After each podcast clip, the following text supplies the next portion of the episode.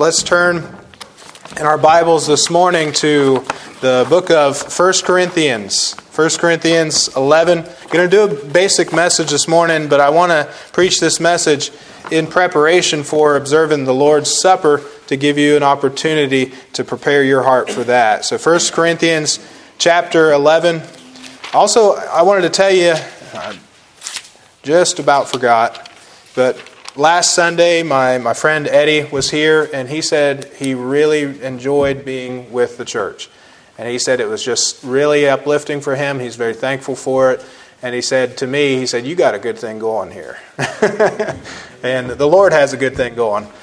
But um, so thank you all for uh, ministering to him while he was here. So 1 Corinthians 11 and verse 23, I'll begin reading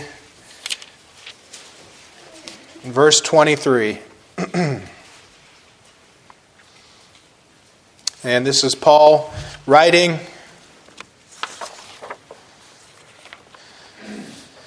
For I have received of the Lord that which also I delivered unto you, that the Lord Jesus, the same night in which he was betrayed, took bread.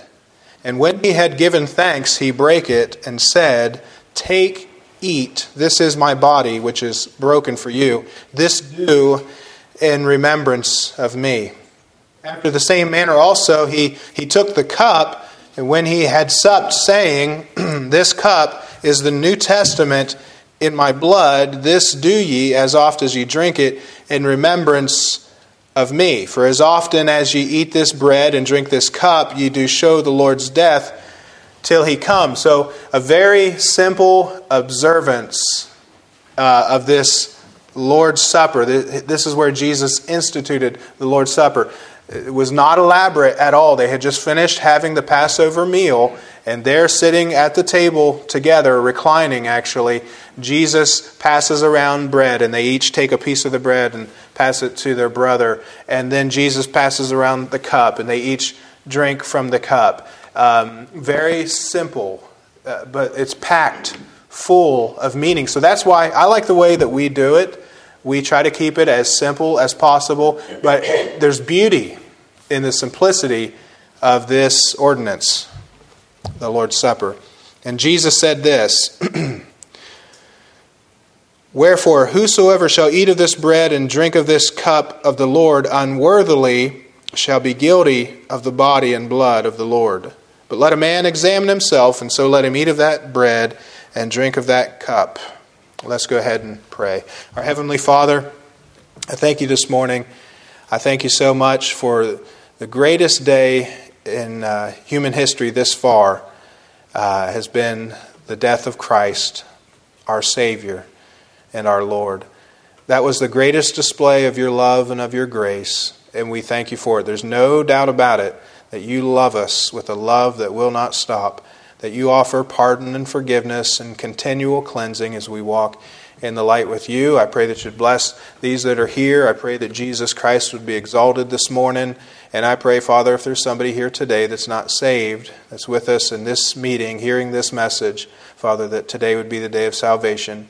We pray for the souls of the children and for the children's workers as they work with them. Father, I pray that they would be saved, God. And I pray that you'd open up their little hearts so that they might receive the love of the truth. In Jesus' name, amen and amen. You know, we normally observe communion on the first Sunday of each quarter. Uh, and so this is the first Sunday of this quarter. And it's something that we, we don't observe every Sunday. Um, some churches do. Some churches they, they'll do it twice a year or maybe just once a year. Um, I like doing it the first Sunday of each quarter, uh, having done it now for four years here.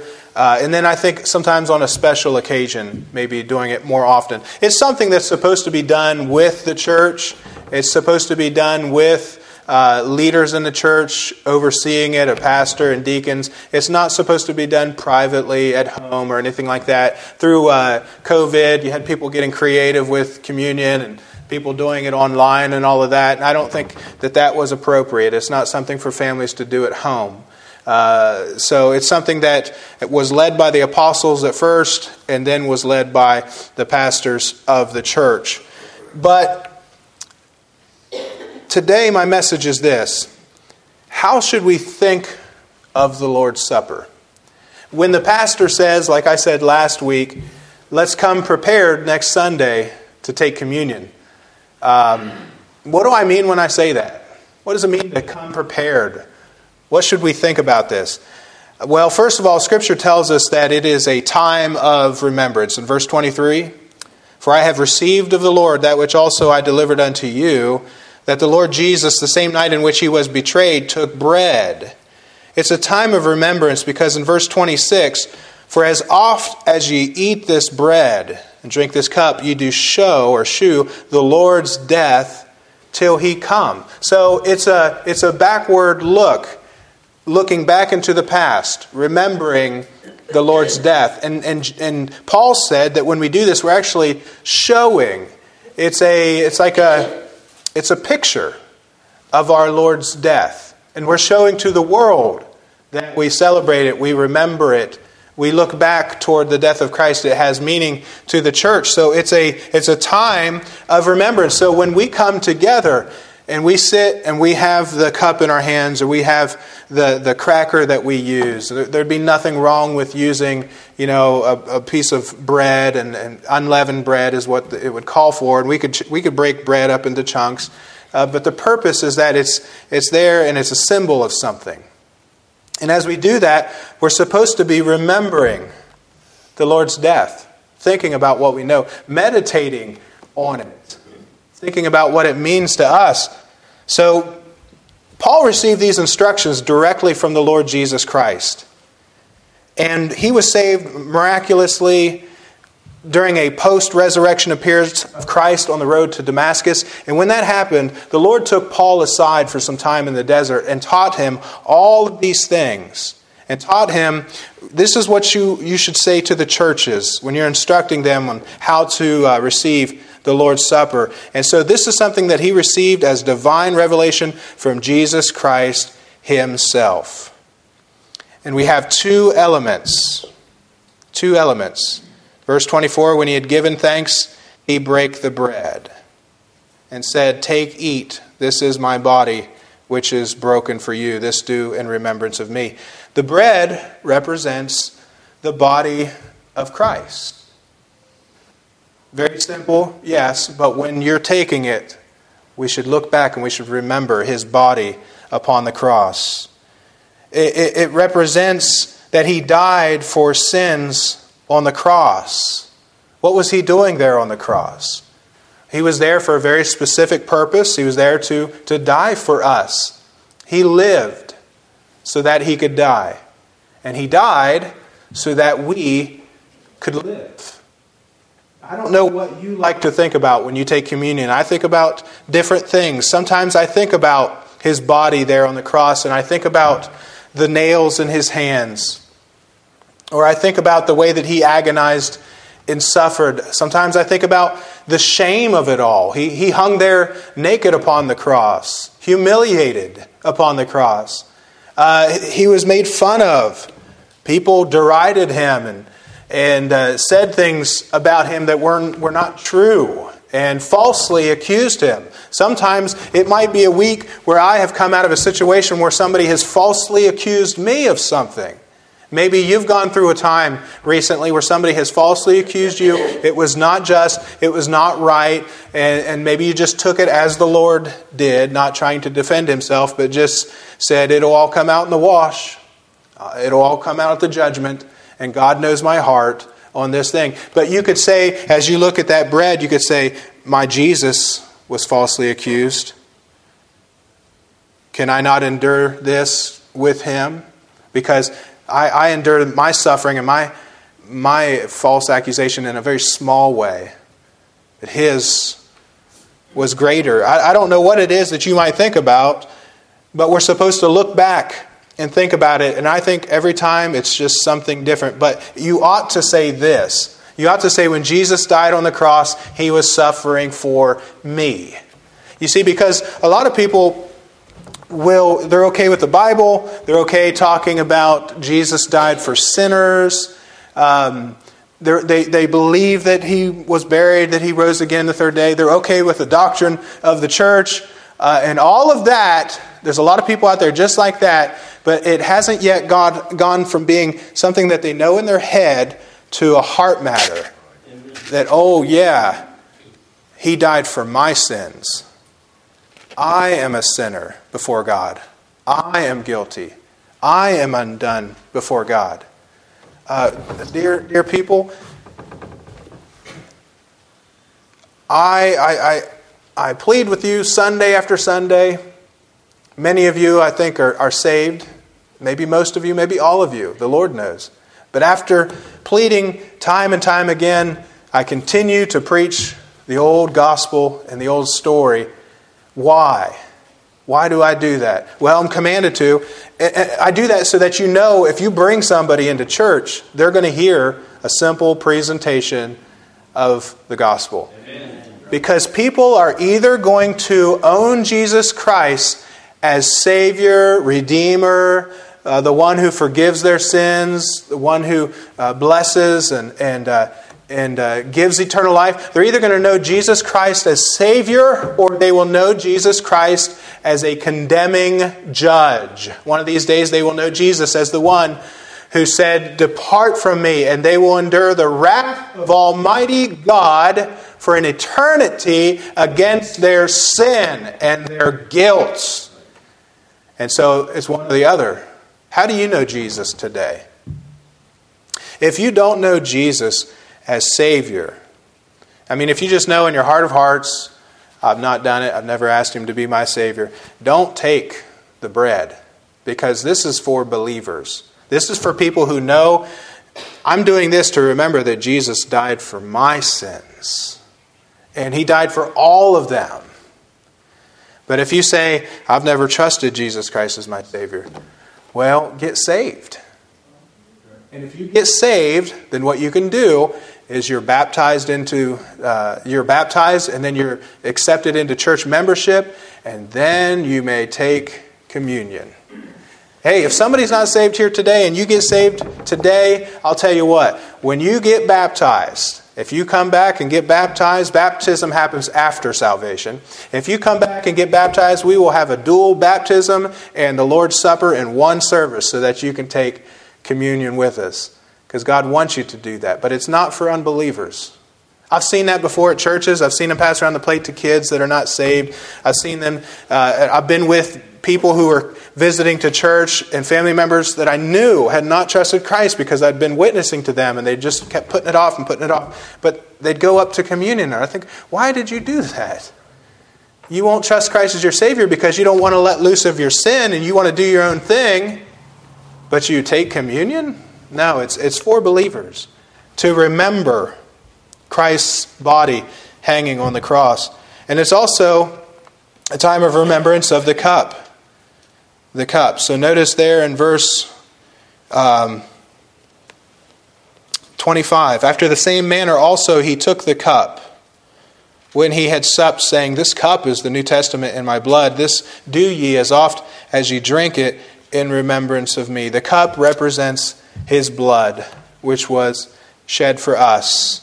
Hebrews 9:22 says without the shedding of blood is no remission of sins. We learn in the book of Revelation that Jesus, as the sacrifice, he's the sacrifice on the altar, and he is the high priest. He's both sacrifice and priest, that he washed us from our sins in his own blood. There are churches today, the pastor or the preacher will not say that word blood because they're afraid of offending some, uh, you know, uh, hoity toity. Uh, uh, affluent people in the congregation, you know, the tithers.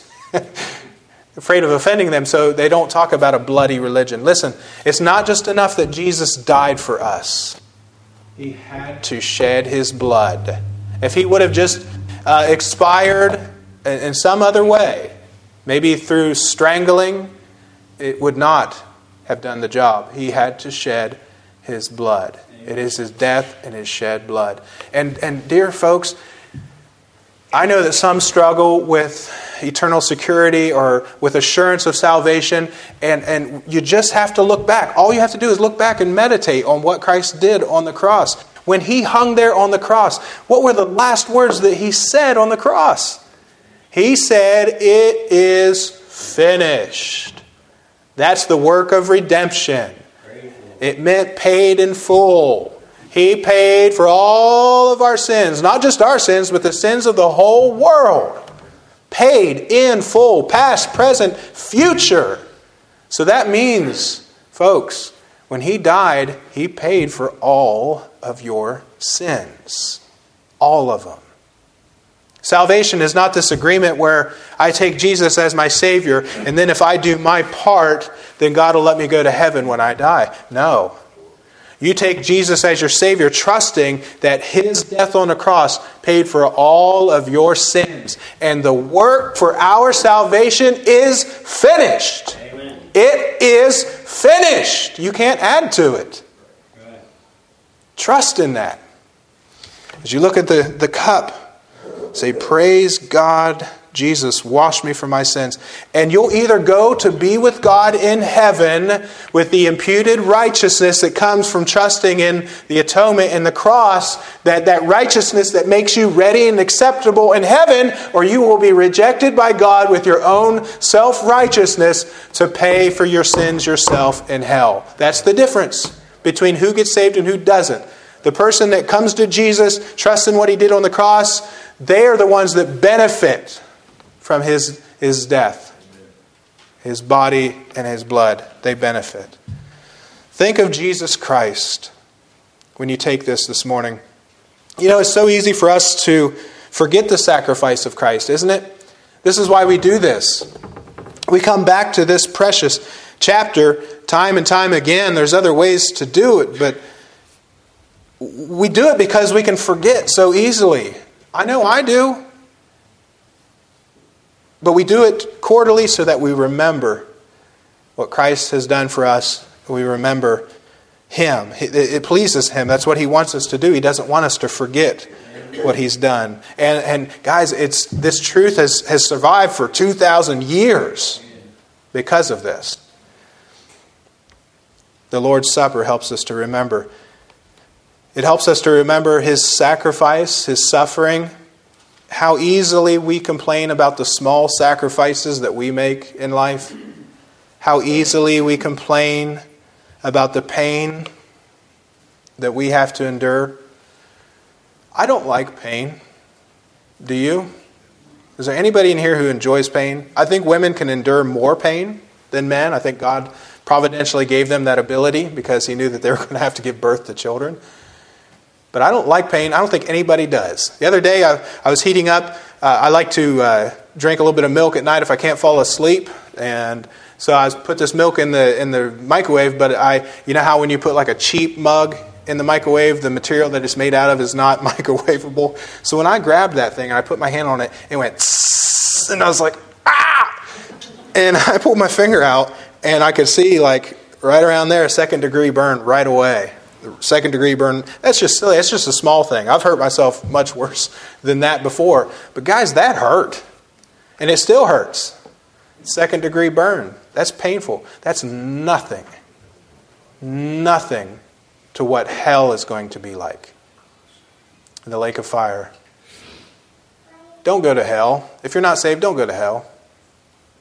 Don't go to hell because the pain doesn't just last a little while and you don't get a band aid to cover it up it lasts for eternity.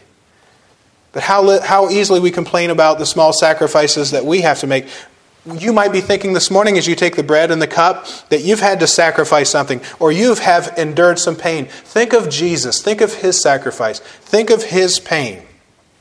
You can endure it. And you can endure what he calls you to go through with joy. Here's a great illustration of the hymn, His Eye is on the Sparrow. I love that hymn one of my favorites. Lately, Beth and I have been listening to His Eyes on the Sparrow at home. Early in the spring of 1905, this is a testimony of Civilla Martin, the woman who wrote the words that became the song. She said back in 1905, her husband and, and she and her husband were sojourning in Elmira, New York. That's the way they talked back then, I guess. We contracted a deep friendship for a couple by the name of Mr. and Mrs. Doolittle, true saints of God. Mr. and Mrs. Doolittle had endured sacri- uh, pain, had endured great pain. Mrs. Doolittle had been bedridden for almost 20 years. Her husband was an incurable cripple who had to propel himself to and from his business in a wheelchair. Despite their afflictions, they lived happy Christian lives, bringing inspiration and comfort to everybody that knew him and knew his wife because they saw what they suffered, and yet they were so cheerful and so joyful. One day, while we were visiting with the Doolittles, my husband commented on their bright hopefulness and asked them for the secret of it. Mrs. Doolittle's reply was simple His eye is on the sparrow, and I know he watches me. Civilla wrote, The beauty of this simple expression of boundless faith gripped hearts and fired the imagination of Dr. Martin and me. The hymn, His Eye is on the Sparrow, was the outcome of that experience. That is proof positive that if we keep in light all that God is and all that Christ has done, that we can go through tremendous suffering and hardships and even pain in this life and do it joyfully, cheerfully. The joy of the Lord is your strength. Listen, I don't think it's wrong to question why God has allowed a certain thing to happen. I don't think it's a sin. You say you don't? No, no, I don't. You know why? Jesus on the cross, one of his seven sayings was, My God, my God, why? He asked why on the cross. Jesus was a perfect, sinless sacrifice. He never sinned. And he didn't sin when he asked why. That was Jesus in his humanity suffering. And by the way, that is the cry of a, a lost soul in hell being forsaken by God. But he asked why. I don't think it's a sin for us to ask why. Why someone has died, why we have contracted this, this illness or this disease, why we have to suffer so, why I have so many health troubles, why I had to bury a child. I don't think it's wrong to ask why. And I don't think it's wrong. As a matter of fact, I would say to you, in my limited experience, having not suffered very much, but some, I would say to you this I would say, as a matter of fact, take your why to God and pour it out to Him. Pour out your heart. Empty it all. Just get it all out. Just get alone with the Lord. No distractions. Get alone in a room and just get it all out and tell Him God has broad shoulders. He can handle it. But I would say this don't stay there. Don't stay in that place of why, because that can lead to bitterness and skepticism and all kinds of temptations. That's, give, that's basically opening up the door of your life and letting the devil put a toe in and get a foothold in your life. Don't do that. But you got to pour it out to God because He's the only one that can help. But after you've done it, then you commit to the Lord, Lord, I'm going to trust you in this, and I'm going to need your grace every day, sometimes every minute, to help me through this so that I can go through this in a way that will be honoring to you. And Lord, right now I feel like my faith is under attack. I feel like my faith is small and weak and, uh, and almost gone, so I need you to strengthen my faith. And then when you ask God to strengthen your faith, to just trust Him now, because heaven is for understanding, right? There's some things we're just not going to understand down here. And earth is for trusting, right? And say, God, I'm going to need your I'm going to need you to increase my faith so that I can just trust you through this. And then I would say, do the things that will build your faith. Like being together with God's people, being around people like this, the Doolittles, that strengthen your faith, reading the Word of God daily, Maybe it'll be the first time in your life that you ever got serious about making a real study of the Word of God and reading it and praying regularly, doing things that strengthen your faith, becoming a witness for Jesus Christ. And coming to observe the Lord's table and thinking about these things. We look back, we think of His suffering, we think of His dying love for sinners and we seek fellowship with him in the midst of our suffering and of our sacrifice, which is small in comparison. Secondly, just briefly, we think of the Lord's Supper as a time of self examination in verse 27. Just briefly, self examination.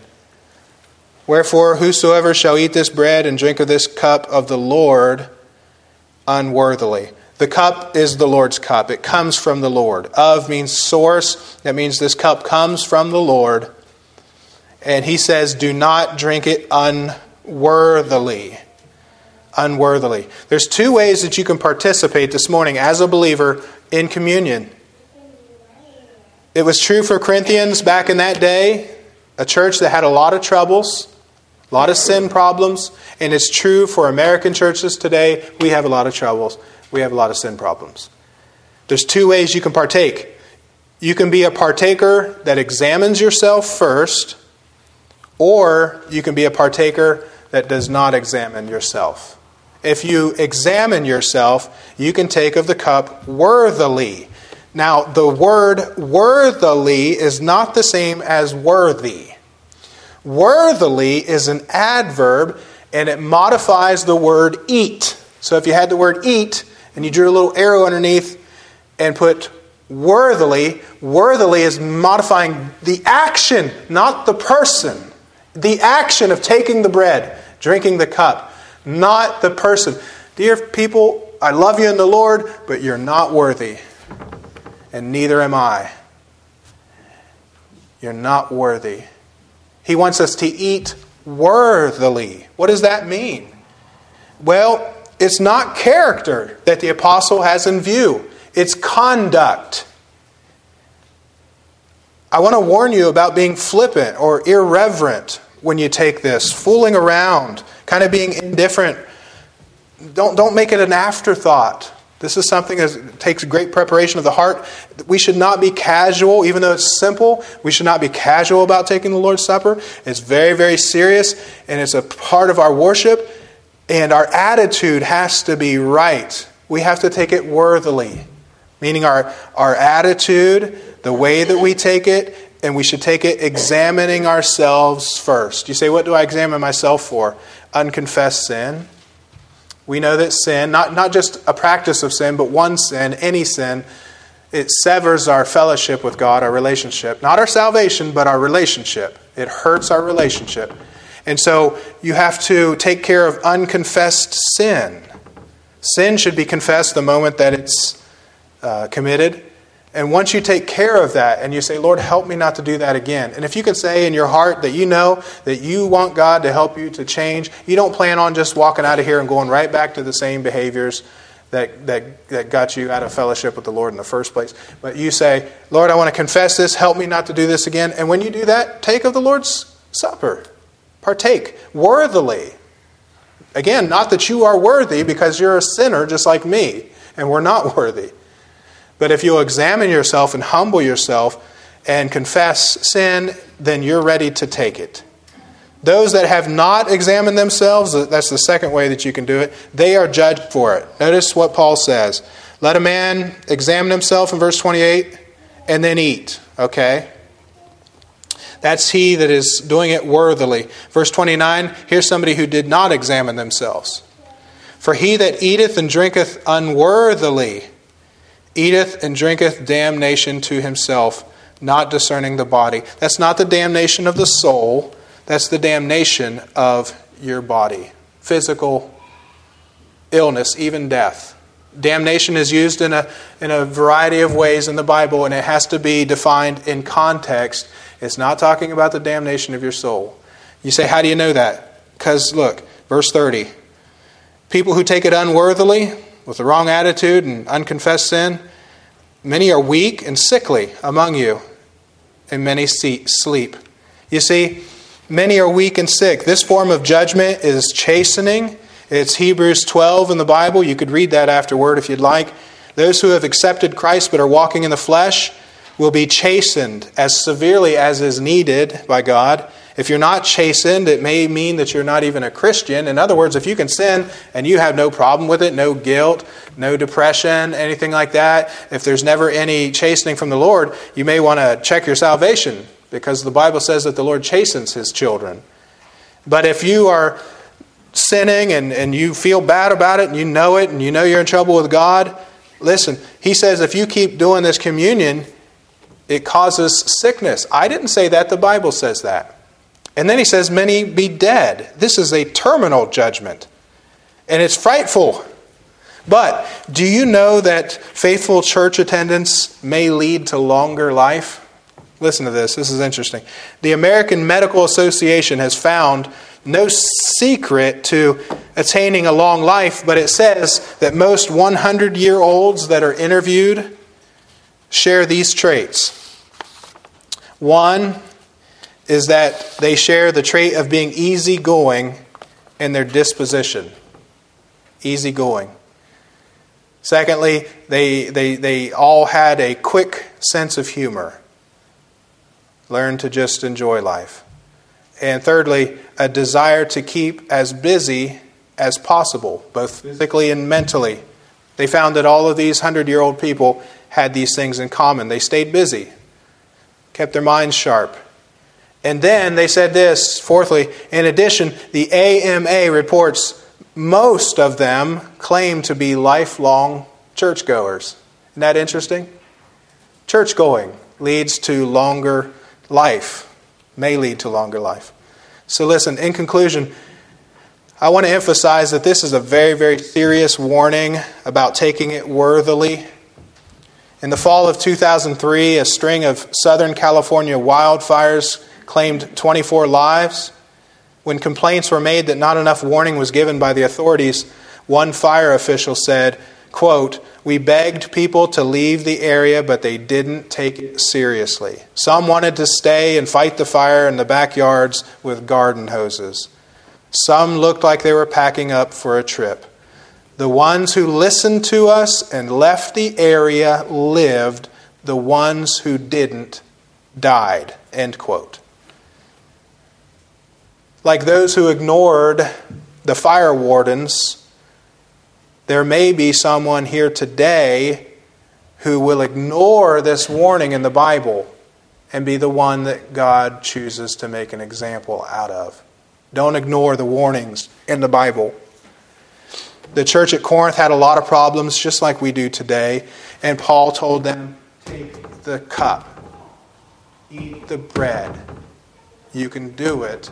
Just do it after self examination with the right attitude. Do you have unconfessed sin today? Is there something that you need to take care of? We're going to give you an opportunity to do that. Um, let's stand with our heads bowed just briefly, our eyes closed. And then we'll be seated again and we'll take communion. But I just want to give you an opportunity right now, just, just before the Lord, with heads bowed, eyes closed, just to take a moment to get things settled, to set things right if it needs to be. Uh, it only takes a few moments to set things right with God. Just with heads bowed, eyes closed, let me just ask you a few questions. Are you planning to take communion today? If so, have you examined yourself? If you haven't, if you didn't come prepared this morning to church, already prepared, you can do it now. If you have unconfessed sin, just confess it to the Lord. All you have to do is confess the sin that you know about and say, Lord, help me not to do it again. And don't do it flippantly, mean it. Lord, help me not to do it again. And then when you do that, God cleanses us from all sin that we don't know about so that we can continue in our relationship with Him, having nothing between our soul and the Savior. And I want to ask you this last question are you taking seriously your commitment to the Lord as a believer? Because you've got to be taking it seriously to be taking this worthily today. Lord, I pray that you'd bless today, and I thank you for this, this precious time, very serious time. Lord, what happened on the cross was very serious, very sobering. And God, I, I thank you so much that although we are not worthy, none of us are worthy to go to heaven. None of us are worthy to take and uh, of these of these of these uh, signs and symbols of what Christ has done for us. But I thank you that through the blood of Jesus Christ that was shed for us, Lord, that we can partake today. You've given us a few things to watch out for to prepare our hearts, and I thank you for this instruction today. And God, may we serve you in uh, godly fear and in sincerity. I pray that you'd bless these that are here, bless myself as well as we sometimes struggle through this world with sins. I pray that you'd give us victory over besetting sins. But help us, Lord, to keep coming to these things to strengthen our faith and to keep participating. And Lord, uh, I pray, Father, if there may be one here today that is suffering something, that someone who really has sacrificed something, that Father, that you'd help them to take those steps that will lead them to a stronger faith and even a joyful, a joyful faith. And Lord, we thank you for these things in Jesus' precious name. Amen. Could, could I have our, you could be seated, please. Could I have our ushers come ahead? Um, and then also, if somebody would grab the children uh, and the children's workers.